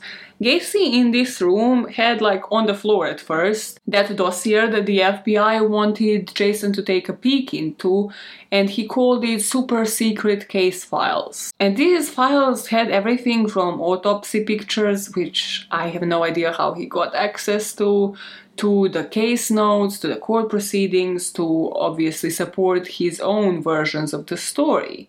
So they kind of briefly look at that, and then Gacy changes the topic again. At this point, the guards walk in with their lunch because, of course, Gacy planned for the two of them to have their lunch together. And he ate most of Jason's food as well. And at that point, Jason asks, like, oh, when are the guards coming back, you know, to pick up the trays? And Gacy has a light switch moment again, telling him, do you know how long it would take these guards to get to you? Probably two minutes. By that point, I could stab you with this pen. I could strangle you with these handcuffs. You would be down here lying bleeding on the floor. Then he switches from that aggressive tone of voice, saying to him, Well, actually, I have a gift for you. And out of his pocket, he takes out this small bottle of oil. And he tells him, You see that chair in the corner? That is where I plan to do you until they find you with your blood running on the floor. To most of these threats, Jason wouldn't even respond, mostly because he would find himself to be frozen. He knew that technically he could overpower Gacy. He had the handcuffs on, and Jason was stronger, was younger, he was in better shape. But he finally realized that he always wanted to understand what victims went through just before Gacy killed them, and he finally did he seems to have already been just broken down by this man. So the only thing that he knew how to do was to try to switch up topics and go back to speaking about this logbook. As he would be immersed into this logbook, just looking at all of the pictures, looking at all of the notes about the phone calls that Gacy would have from prison, he didn't notice that Gacy was standing behind him and he kind of clenched him by his neck and threw him against the wall. And at first, Jason is like, okay, this is attack, like I should defend myself. But then he realized that Gacy was actually attempting to make out with him. And this kind of infuriated him even more from what he said. Gacy started taking his pants off. He would be saying, like, do you know how many people died for this COCK? I should bend you over, you should open your mouth so that I piss into your mouth, just like berating, berating, berating Jason to the point that Jason actually started crying because he just saw like what is about to happen within a couple of seconds and he just felt humiliated. He was like, Why are you doing this, John? I thought you were my friend. This seems to have infuriated Gacy completely. He kind of stopped stroking his penis, he put like his trousers back on, and he just told him to leave. And yet again, you would have thought like Jason would be running through that door, like getting the hell out of that prison. But he was just frozen. He was like, this is not what I wanted. So none of them getting what they wanted out of this. Gacy just invites those guards to take a couple of pictures of the two of them, and then Jason leaves for the day. As a test of wills, Jason decides he won't go three days in a row as he intended. He will cut his visit short, but he will go in one last time. And at this point, he says, Jason, you know, do you want me to show you the rope trick that everyone talks about? The rope trick was Gacy's means of torturing his victims. After restraining them with handcuffs, he would loop a rope around their necks, slide a stick through the knot, and twist it to cut off their air. Jason demonstrated for me how Gacy placed a pen through the silver bracelet he was wearing and began to turn it. But now my hand's starting to turn white from the pain. He's not letting go. He's still twisting this bracelet around my wrist. It's starting to hurt. now I'm thinking, oh no, I'm losing control again. Jason says Gacy's rage was building. He kept looking at the chair in that small room. It was as if Gacy was in some kind of flashback. from his killing days. This guy has broken me down. I mean, it's just the rage. And how many people are in a room alone with a serial killer in a jail cell, knowing the guards are on the other side locked? He's standing in front of you, telling you how he's going to rape you, and he's ready to do it, and it's going to happen. By the time Jason manages to release his hand, Gacy has his pants unzipped again. He's checking himself off, and he is telling Jason yet again everything that he is going to do to him in this room on that chair, just berating him, telling him that he is nobody without him, telling him how much he has contributed to his life, and Jason is yet again stunned. And just as Gacy was about to do something, again a guard walks in. And on this day, Ken was to come to visit as well. So Ken walks in, and from that point on, both of them were just chatting with Gacy. Whether it was the actual visit, being stuck in a room with Gacy, who didn't hesitate for a second to just perform the same old ritual that he performed on all of the victims, on Jason, supposedly his friend, or whether it was the realization that Gacy was kind of well building a case against him in a way. He was finding something to blackmail him with. Finally, finally, after all of this time, after all of the correspondence with all of these serial killers, Jason was done. He did go back home, and even though he was only gone for two, three days, the letters from Manson, the letters from Dahmer were all piled up. But for the first time ever, he kind of just snapped out of it. He was like, yeah, I will not treat those as a priority. I will go back to them a couple of days later, once I catch up with my family and once I catch up with Jen, his girlfriend. Once he got back to responding to letters, he kind of broke it off. I'm not sure does this mean that he just stopped writing to them or he figured out a way, one of the suggested ways throughout this video, to just leave the communication behind with Manson and Dahmer. He started corresponding with Henry Lee Lucas and another serial killer just before he went to visit Gacy, so he kind of was still corresponding with them, seeing where that goes but his main preoccupation was getting rid of Gacy. And it didn't seem that Gacy took the message. He would again call him every Sunday, write in all of these letters, and he was really pissed off that Jason left a day early. He actually wanted for Jason to move to Illinois so that he is closer to him. And in this book, Jason writes how he couldn't really believe how deluded Gacy could be to not see how uncomfortable he was in prison, how he's not up for any of this. But what we know is that that probably wouldn't have mattered. Gacy never really cared for the consensual component in this relationship, and now he had some form of leverage over Jason. Jason knew this, so in a couple of last letters that he sent to Gacy, who by this point also had the execution date sent, so he knew that the time was running out and also what that could mean potentially for him and like this potential criminal record. So Jason did a couple of things. He was trying to establish with Gacy through these letters that the situation with his dad was getting worse and worse, kind of insinuating that he might end up on the streets and without communication with him. And also, what he did finally, yet again, finally, he set his parents down to actually tell them the extent that this went to. And his parents realized the danger and they hired an attorney to basically advise him of like what can be done. Once Jason spoke with these attorneys, he realized that he might be in a worse position than he actually thought he was. Because remember when I told you he was passing through those doors all the way to death row and was also signing some documents? Well, all of those documents kind of obliged him never to reveal any information that Gacy shared, including like all of the letters and everything, while Gacy never signed any documents on his end binding him never to reveal anything of the sort. At this point, it's only a matter of time there's only a couple of weeks until Gacy was to die by lethal injection. And as such, he's trying his best not to piss him off, but also he's ignoring all of his calls. So, what Gacy did is he would loop Ken into sort of a conference call. And then they would call Jason, but Jason just wasn't responding.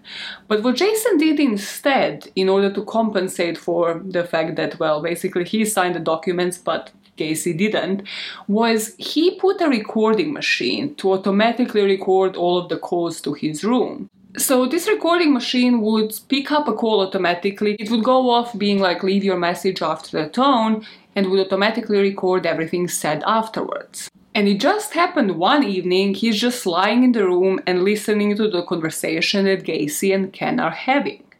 Gacy, I don't like people playing games with me. Hey, believe me, I know that, said Ken.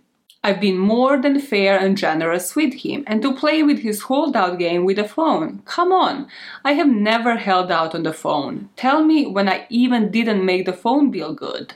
Yeah, John, you're right. He's had more than enough money to cover the phone bill. I've given him $475 for the phone. Yeah, I know, Ken said. I'll have to find out what's going on. Gacy then went on describing how he was to contact an old friend that he had in Las Vegas, how he was planning to pay this man to hurt Jason, and at that moment, after he had enough recorded, well, Jason picks up the phone and he says, Hello, John. I want to talk to you about this call. Ken never clicked over and my machine recorded the whole thing. To which Gacy asked, What do you mean? You know what I mean. I have it all here on the machine. How you are going to send the letters to the police. Feel free, John, to tell the police. Everyone here knows that I was just studying you for school. I let everyone know about the content of the letters before I'd even written them. The police already have a copy of them just in case you tried any bullshit like this. I bet hard copy or inside edition would be very interested in hearing about how John Wayne Gacy tried to blackmail two children, how he tried to get them to have sex together just for his amusement. Don't forget, I've got the whole damn thing on tape. And that that was the last time that he spoke with John Wayne Gacy. Next thing Jason remembers was watching his execution as it was taking place. And as you know, this is supposed to take a matter of seconds, tops a minute or two, and it was supposed to be this painless procedure. But this announcer, as they were actually broadcasting this execution live, well, said there were some complications.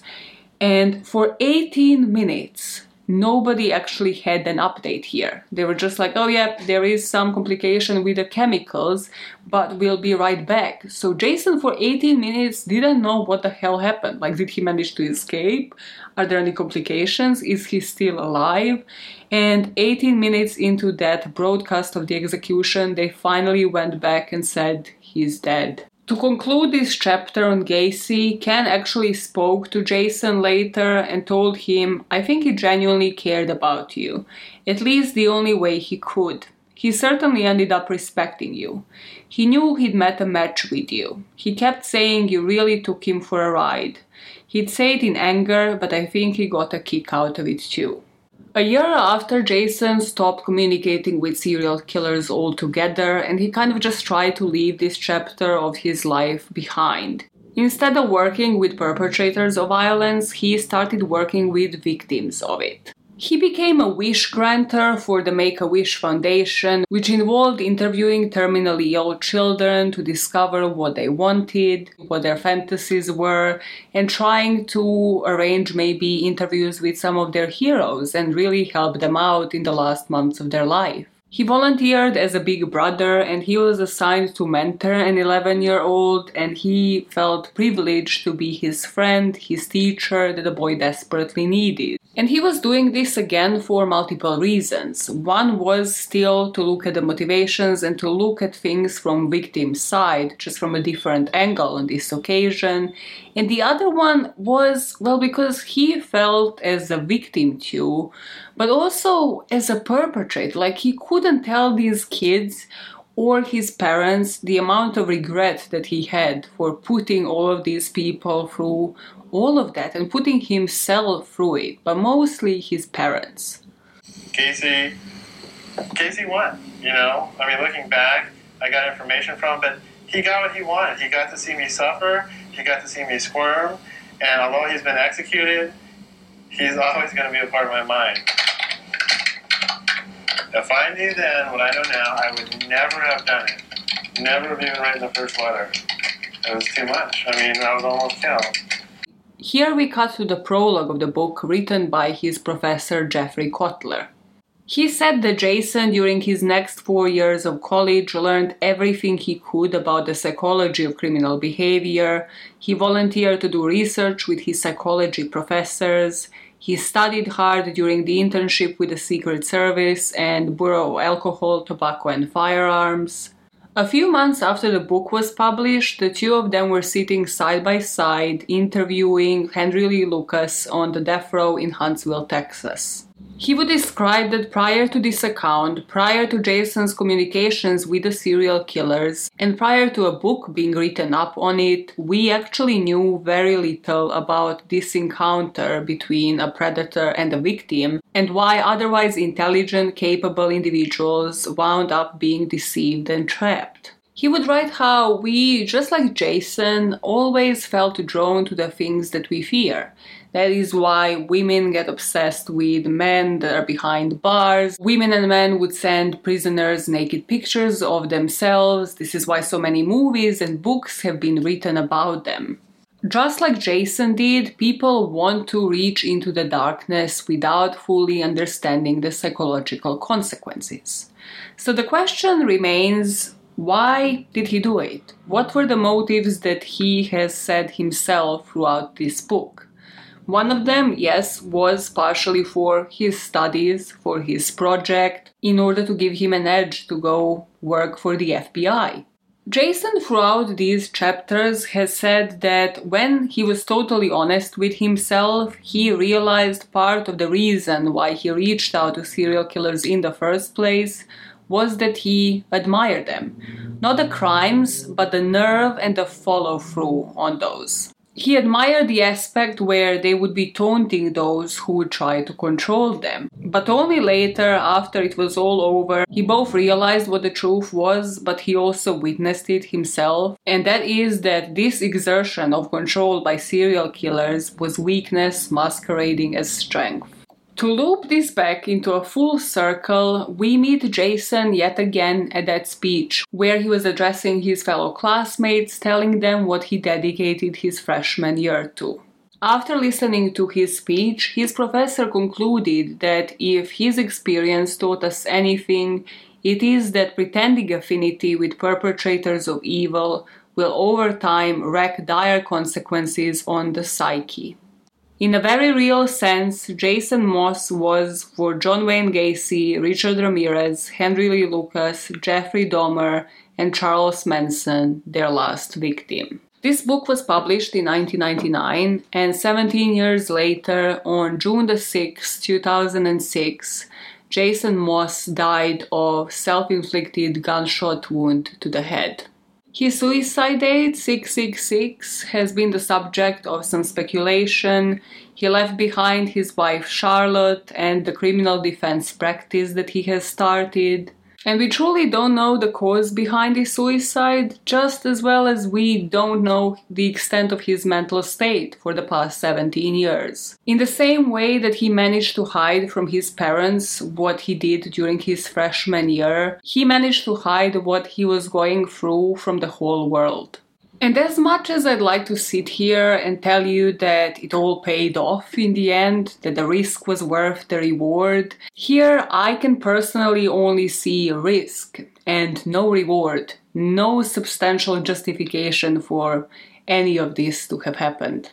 That is the story about Jason Moss, the last victim. Let me know what you personally think about this case.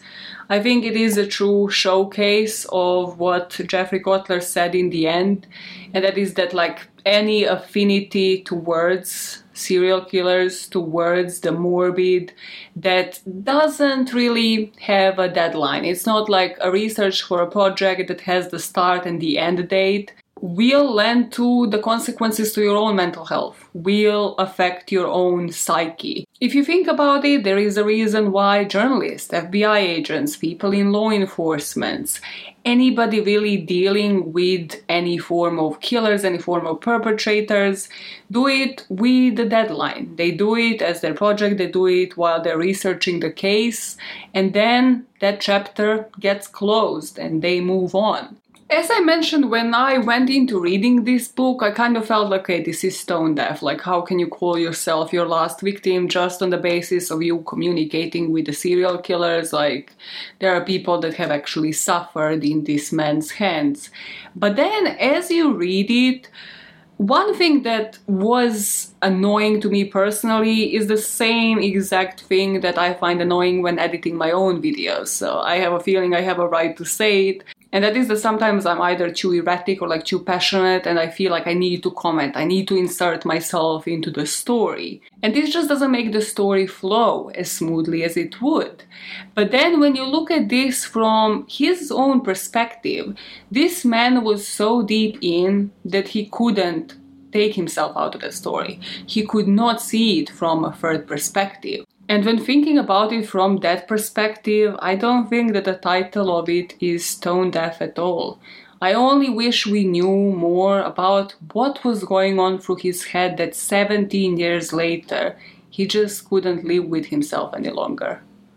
I told you there's a shocker in the end, and boy, that did shock me when I first heard about this story. So let me know what you think about this one in the comments. Make sure you don't forget to like and subscribe to this video if you want more stories like this, if you want me to read more true crime books and immerse myself into these deep stories. And well, if we learned anything from this one, it is to stay away from the affinity towards serial killers in any way, shape or form to never write letters to them if the pattern of this month has taught us anything that is to never even think about writing a letter to them because you just never know. They will outsmart you because they're doing the same thing to hundreds of people while you're practicing on only one person. And that one person not only masterminded series of murders that landed them in that prison in the first place but are also manipulating people from there but now I have to go edit this beauty that is gonna last for like three hours and then I shall be seeing you guys next week. Bye! Oh, bye!